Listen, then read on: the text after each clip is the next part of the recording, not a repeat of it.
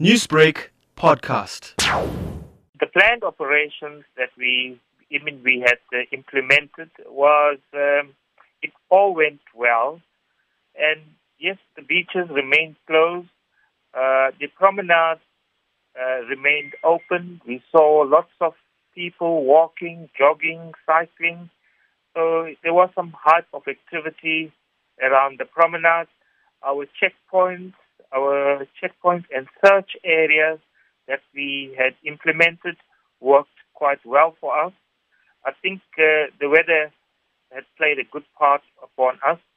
The inner cordon and outer cordon uh, it also worked very well for us. I think the challenges would come when we have more, uh, uh, when the temperatures start to rise. Yeah. When people descend on the Durban beaches. Well, let's talk about the general enforcement before we talk about uh, more about the beaches. What is the game plan going forward for this festive season in eThekwini? It's a unique time because you've got the pressure of COVID 19 and a lot of social distancing to regulate. Yes, uh, indeed. This is a very different festive season, uh, festive season that we are experiencing as opposed to previous years. And uh, as frontline uh, frontline staff, we have to take all precautions and ensure that we continuously brief the mem- membership of the Durban Metropolitan Police Service. In other words, all these officers that are involved in operations, involved in roadblocks, uh, the roving roadblocks, and the static roadblocks around the city.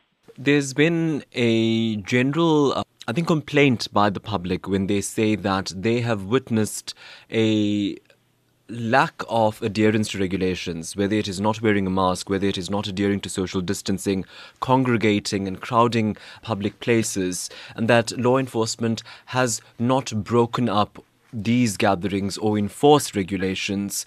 Is there a change in the way law enforcement is approaching the COVID 19 regulations this, this time around? Well, our plan of action is, is uh, very stringent and absolutely robust in flattening the curve. As you can see, that KZN and especially Durban is the epicenter of uh, COVID 19. Uh, so people who do not wear masks will be turned away at any checkpoint uh, that is manned by the Durban Metropolitan Police Service. What can you tell us about beach regulations? Many are concerned that there will be a violation of this. How is uh, a Metro Police going to be enforcing the regulations that are in place?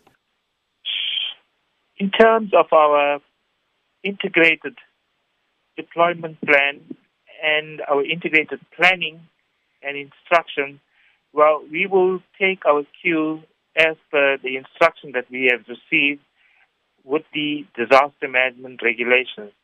And I just want to give you and I give the listeners one scenario with regards to a any particular any particular beach. If the beach has, say for instance, 300 meters, then disaster management has a formula to work on particular space.